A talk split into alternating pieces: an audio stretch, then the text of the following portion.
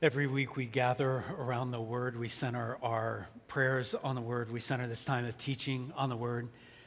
This first Sunday of the year, we also wanted to gather around the Lord's table. And so at the end of the message today, we're going to have an opportunity to come to a time of communion where we certainly are communing with the Lord. He's present with us, but we're also communing with each other. Uh, as you have sung, I hope uh, God has spoken to you.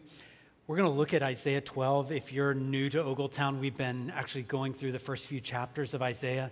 So I'm going to ask Jamie Kazalka to come and read. It's a promise, uh, really a prophecy that God's people will praise him much in the same way we've done today. So, Isaiah 12, uh, she'll read the whole chapter.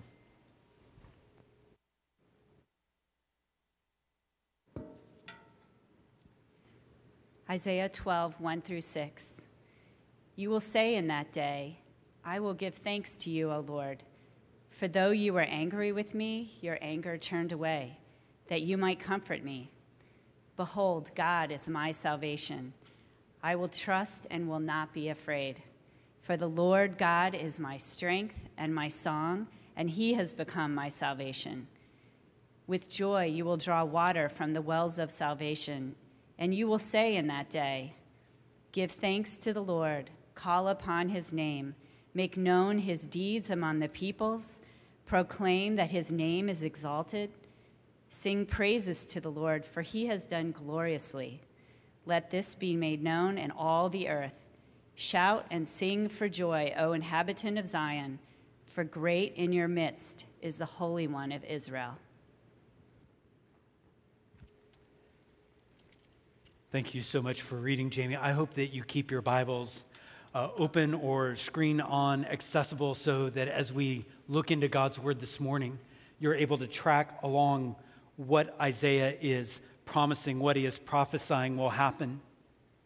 When you read Isaiah 12, it's a little bit like you're, you're walking in, especially if you've read chapters 1 to 11, it's like you're walking into a closet and you find something you just didn't expect to see there, or you open a drawer and it's like that seems a little bit out of place because Isaiah 1 to 11 is really a testament to Israel's bad decisions, an Israel, uh, a testament to how the kings of Israel did not trust the Lord like they should. And yet, right here in Isaiah 12, we have this word of testimony, this declaration of praise to the Lord. And there can only be a declaration of praise to the Lord because of something that was uh, talked about last week. Pastor Evan preached from Isaiah 11, and there is this passage in Isaiah 11 1, right there at the beginning, that says the reason why we can praise the Lord in the first place is a promised one would come. This descendant of Jesse, this shoot of Jesse, this descendant of David, who will change things. That descendant, Jesus came, he's the Messiah, and he flips the script on everything that was troubling Israel. He will be someone that can be worshiped and can be praised. And, and so when we open Isaiah 12, we start with a, a phrase like, You'll say in that day, in that day when this root of Jesse, this descendant of David comes, on that day, you are going to have reason to praise. You're going to have reason to say, Great is the Lord's faithfulness. You're going to have reason to say, boldly, we can approach the throne of grace to find help in our time of need. For those who are hearing these words and believe in this descendant of Jesse, this shoot uh, of Jesse, for those who believe in that, I, I want this passage to, in Isaiah 12, and we're going to take just a few minutes to look at it. I want it to be a motivator to us to say, I ought to be worshiping like I just heard Isaiah say we would be worshiping. I ought, I ought to be praising the Lord like that. And then I also wanted to evaluate our hearts to say, if I'm not, if, if even today's singing, time of singing, my heart really was not engaged, what's, what's going on and what needs to change in my heart? So there's pictures of, of an envisioned future that Isaiah gives to the people. He says, You will say in that day, I will give thanks to you. What, what he's saying is, God is going to do such a deep work in your life. You're going to have such a deep experience of God that you're going to have something on your lips. And, and I want you to see, first of all, the picture that he gives is individually, there's going to be a response that changes because God has done such a work in your heart. He says, You will say in that day, that day when the descendant of David comes, when Jesus arrives, which we know from our, our perspective, he has arrived. When that day comes, you will have new things to say. You will say, I give thanks to you, God. You will say, Behold, God is my salvation. He is my strength. He is my song in verse 2. He's become my salvation. Look how God is characterized. And, and these are words that maybe if you've come to church a, a lot, you, you could have grown, I don't know, maybe too familiar with at times. But when it says that God is our salvation, that means He preserves, He delivers, He gives us safety, He is our victory. When it says that God is our strength, we sing songs like he, uh, We are firm through the fiercest drought and storm, and that is because the Lord is our strength. And He is keeping us as our refuge and strength so that we are just not knocked over by the tidal wave that life can be sometimes. He's our song. We have something to delight in. These descriptions of God, He's my, he's my salvation, He's my strength, He's my song. It, it should move our hearts. It, at least it does. Isaiah says, You're going to say on that day, not only is God my, my salvation and my strength and my song, but you're going to say that I can trust, I can, I can give thanks to Him. I can trust in him. I can rely on him. I'm, I'm not just believing in fairy tales. I can weight everything that I believe in on him.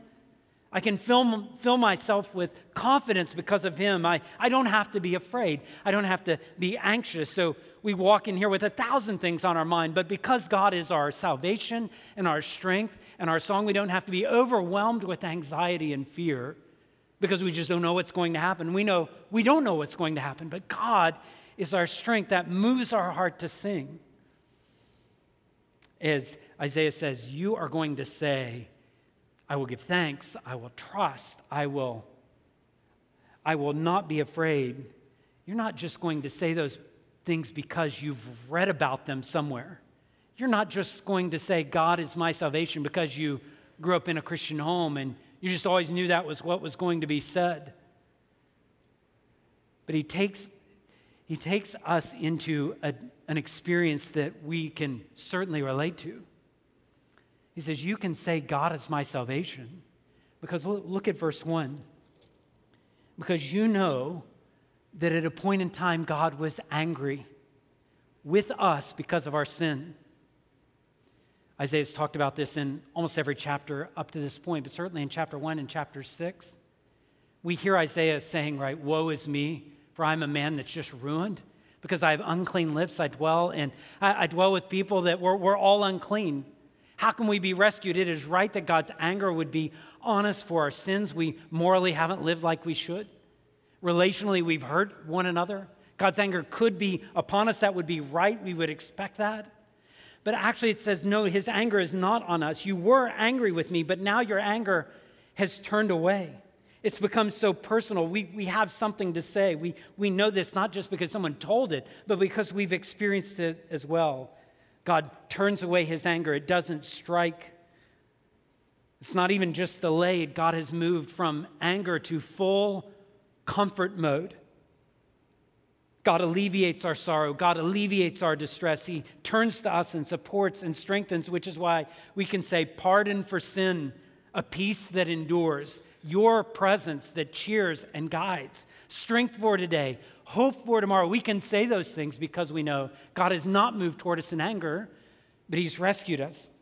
He's moved toward us in grace. This is things He's felt, which is why in verse 2, notice how it ends.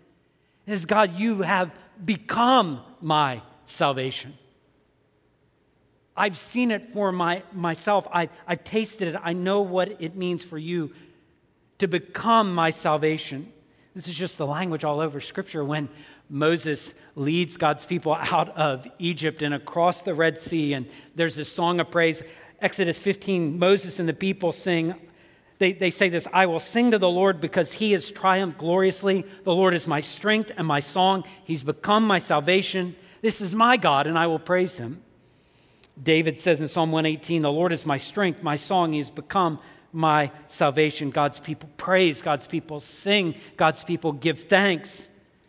And so the question would be if this is what should happen, if this is what happens when we have a really clear grasp of who God is and what He's done in our life, as you heard God's word read, as you heard the songs that were sung, did that sound like something that matches your own heart and your own speech? I wonder if the words of Isaiah 12 sounded much like your words this week or my words this week. If we were to hold up the times we talked about God, were, were there any? Were there many? Did it sound much like Isaiah 12? I will give thanks because you're my God, you're my salvation, you're my strength, you're my song. If you were to hold those up, what would it be like? Would it, would it correspond? What's going on in your heart as you hear the songs of praise that we've sung today? Is it moving you? Do you, do you hear in that, like, well, that's my story? Because this God who is sovereign and in control moved toward me in love. This is my story. So, yes, I will echo the words of Isaiah. You are my salvation. You have become my salvation. Because when I had sin was just ruling my life and I was overwhelmingly controlled by the guilt and shame that sin brought, you came to my rescue. You brought me out of this. Is this our story? Is this our song? Jesus has saved us. He has, through him, we're adopted into the family of God. When my heart is really dialed into the Lord, then that's what I'm going to be saying. That's what I'm going to be thinking. There aren't going to be days, weeks, months that pass without me reflecting on this fact the Lord is my strength and my song and my salvation. That's the way it's going to work. But you know, the person that doesn't have that on their mind, the person that isn't singing those kinds of things, when, when you and I both go to the place where Isaiah 12 is almost like a foreign language to us, or something that's not a regular practice to us, the reason why we go there is because maybe functionally we don't believe that really is our story to begin with. We don't really believe functionally that we really needed delivered from anything anyway. Could it be that the reason why we don't see the Lord as our salvation, as our Savior, is because we look at our own lives and we think, you know, I'm not that bad of a person. Is, is, it possible? Is it just possible that there's maybe a half a dozen, a dozen people in this room that are so moral and so righteous? They never do anything wrong. Is that you? Nothing, nothing glaring, nothing hidden. If so, then you would not need a Savior. Could it be that there are those in this room that are so perfect in dealing with others that even as family visits went on over the Christmas break, there was, there was no harsh words you said, no, no unreasonable expectations you put on people? If that's you, then I would understand why there would be no need to rejoice in a Savior. You would not need saving. Could there be a person who is so competent and consistent that they never reach any limitations? They, they only know I can do everything all the time. Well, then you wouldn't need a Savior. Could there be a person that is so wise that they've consistently known and done the right thing since they could remember? They have always done it right. Not one time have they done it wrong. Could there be a person that is so independent that they never needed to ask someone for help? Well, then that kind of person doesn't need a Savior. They're not going to sing to the Lord, You're my salvation, you're my strength, you're my song, because they don't need that. But I have to ask a question Is that really anybody in this room? I certainly don't mean to insult anybody, but it would be hard for me to believe anybody would actually think they are that good, that perfect, that moral, that righteous, that wise, that competent, that consistent.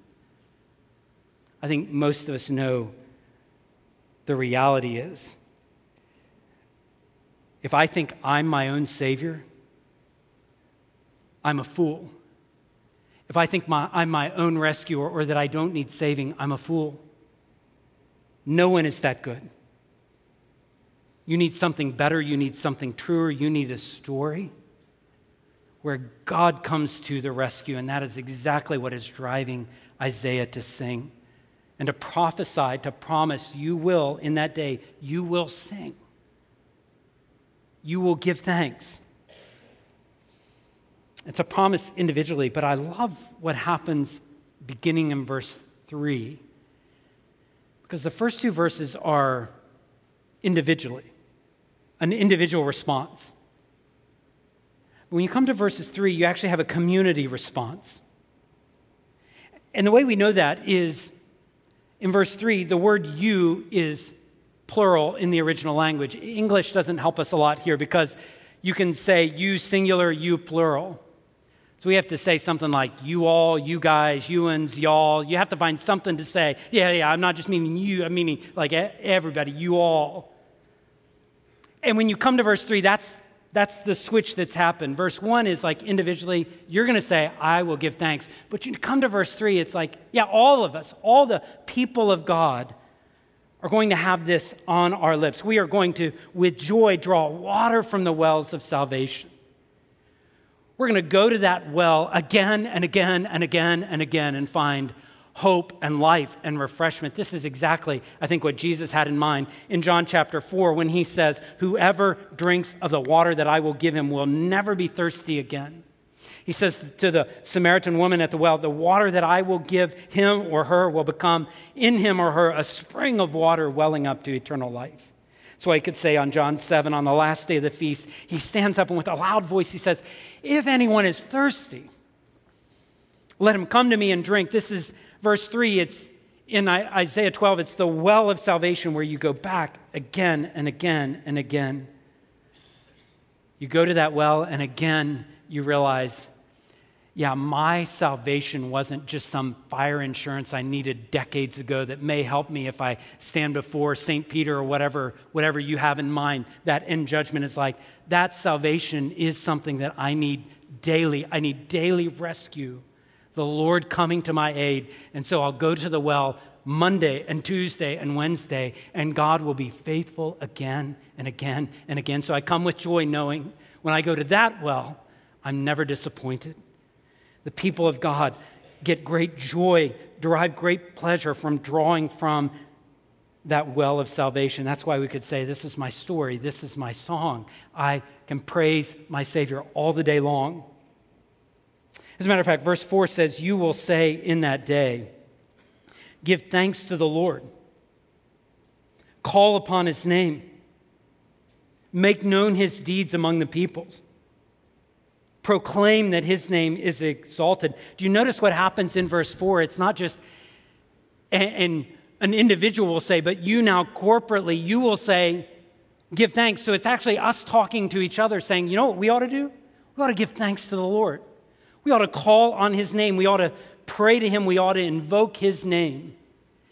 And when you, when you think about even that kind of phrase, the word name, call upon his name, and you think, well, Isaiah 7 talks about his name, call his name Emmanuel. Isaiah 9 talks about this name that is wonderful counselor, the mighty God, the everlasting Father, the Prince of Peace. We know this name. We can call on this name, we can pray. Then it says, actually, let's go public with this. Let's, let's call upon his name. Let's make known his deeds among the peoples. Let's make sure people realize what's going on here. Make sure they really get it. Make sure they're not just getting like a partial glimpse of God. We want them to know fully who this God is. We don't want people playing religion. We want people to know who God is. We want people to have a deep experience with Him. We want to make known His deeds, all the great things that He's done. We want to make sure that people know that. We want to make sure people know, yeah, all this that exists, it exists because of Him. All the joys that we've had, we would not have one of them if it were not for him. We want every person on the planet to know that. We want to make known his deeds among the people. We want to proclaim that his name is lifted up, it's exalted. It's interesting sometimes watching our, our culture when someone's name gets lifted up, when people start paying attention to them, maybe they become famous, maybe there's this great achievement that they've done. Maybe they've gained some notoriety. They become more and more popular, more and more famous. It's not uncommon as someone's name is lifted up that then some accusation or some revelation comes out. Yeah, they're not quite what they pretended to be. We know this story. We know this story way too well. Some video emerges. Some person recalls a certain event. And we're immediately having to deal with this person whose name has been lifted up. Yeah, we can't really trust them because they misrepresented who they were at the core. But what about when God's name is lifted up, is heralded, when the name of our Lord Jesus Christ is lifted up? There's nothing that's going to come out about who he is and what he's done where we go, oh, I just, I can't believe he would say something like that. I can't believe he would do something like that. His name is lifted up. We want to proclaim his name, make sure it is exalted. The, the theme of evangelism continues even in verse 5 sing praises to the Lord, for he has done gloriously. What he has done, like when God does something, he knows how to do it, and He always does it well. He always does it right. Let this be made known in all the earth. Sing praises to the Lord. Use your voice for purposes to tell that the way He does things is really unparalleled. We use our voice to say, man, this was great. This thing was great. This person was great. This experience was great. This video is great. This game was great. We, we use our voices like that all the time. And Isaiah is saying, in that day, you're going to use your voice to say, not just this game, this person, this experience was great. You're going to use your voice to say, He is great. You're going to use your voice to say, You want to talk about faithfulness? Here's a faithful Father who has heard of all our requests and answers them in such a wise, loving way. Let that be known in all the earth. Praise him for his deeds. They're, they're just too good, they're just too big, they're just too much. The things that he's made to happen, the babies that have learned to walk and talk, the, the way he arranges for people to meet, the way he works things out that are tragic for good, the way he rescues people from the pit that, that they were headed down, the, the way he does all this is just too good. We've got to make that known. David talks like this when the ark comes to Jerusalem. In 1 Chronicles 16, he says, Give thanks to the Lord, call on his name, and make sure his deeds are known among the peoples. You go to a worldwide scope, like over 7 billion people in the world, they all need to know about God's greatness. They all need to know that he has worked in a saving way in Jesus Christ. They all need to know that he has risen from the dead. He has conquered death, hell, the grave, sin. They all need to know that. But then I love how this Isaiah 12 closes. Because in verse 6, it, we've gone to like this worldwide scope, but then it just gets singular again. It gets very individual again. It says, Shout and sing for joy, the one who, in, who dwells in Zion, the inhabitant of Zion. For great in your midst is the Holy One of Israel. Let's just like kind of go out to the world and go, everybody ought to know. Absolutely. But then can we just dial it back into you individually today? I, don't want to take too many liberties with the passage, but what if we said, and kind of rearranged some of this today, and we said, shout and just sing for joy. The one who dwells in Newark, Delaware this morning because you have gathered where two or three are gathered in the name of Jesus, and the Holy One of Israel is present right here. Shout and sing for joy. What song should you just hold back? What emotion should be like, ah, let's not show too much here? What would, what would be the right response when we know the Holy One is present with us today? in all of his greatness, when we hear this, does it sound like something that should inform our speech, should inform our, our vocabulary, should inform our thoughts and our ambitions? Who would not want to be right here with Isaiah 12 saying, Yeah, I, I, I want this to be true of my heart? Oh, but the fact is, Again, I don't necessarily talk like this, sing like this, think like this when I'm looking to something else or someone else to save me. When I've taken the God who is the king of the universe and I've said, yeah, it's great and all, but I actually need her to like me. And his opinion, really, really, I need that. And I need this promotion, and I need my health, and I need my retirement to be a certain way, and I need my family situation to be a certain. And then when that happens, I'll trust, and I won't be afraid, and I'll give thanks because my bank account says I'm okay, because my relationships say I'm okay, because how I'm doing life says I'm okay. You see, I begin to evaluate my own heart and go, okay, if I'm if I'm not dialed into the praise that is just erupting in Isaiah 12, then maybe it's because I have another Savior working in my heart. Maybe there's something else that has displaced the Lord. And if that's true, then, church, our story needs to change. We need to see things in a different way. We need to look at our circumstances and say, God, I will give thanks. I will find joy. I will be a grateful person. How could I not be? The Lord God is my strength.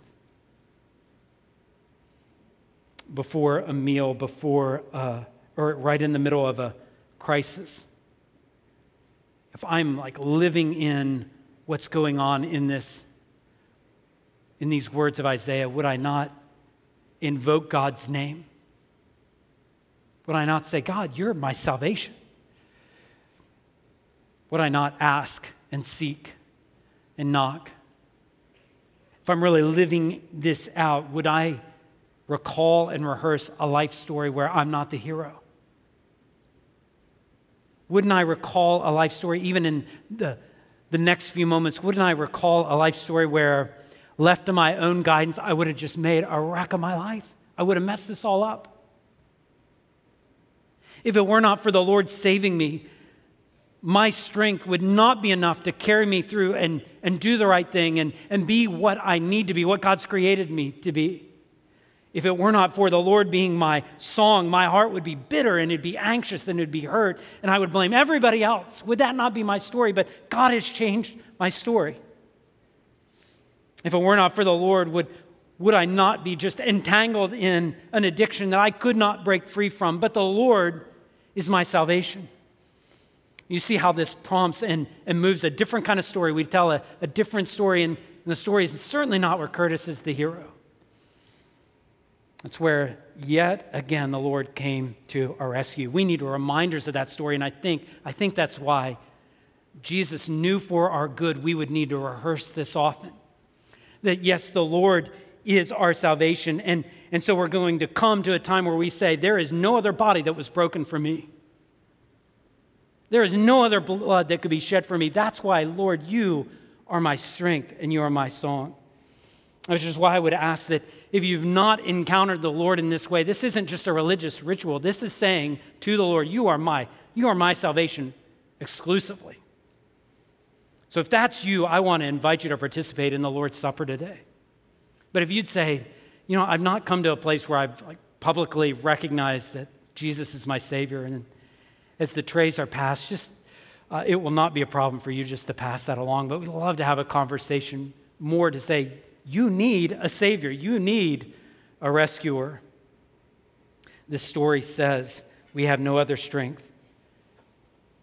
But even as the deacons prepare to serve us, we are reminded as long as we eat this bread, as long as we drink this cup, we're proclaiming the Lord's death until he comes. We're going to say, even by our actions, in just a moment, as we take the bread and juice together, You're my salvation. You're my strength. You're my song. Let me pray. Oh Lord, our, our hearts get cold and they, they get dry, and we don't feel the warmth and we don't We don't taste and see that you are good. We don't do that nearly enough. But in this first Sunday of the new year, I pray that we would remind ourselves again where else would we look to be saved? Will we look to our own strength? Will we look to our own help, our own resources? No, that's no salvation at all. This morning, may we remind ourselves again that we can give thanks to you because your anger has been turned away. And now we know we have been rescued. Lord, may we be filled with thanksgiving. In the name of Jesus, amen.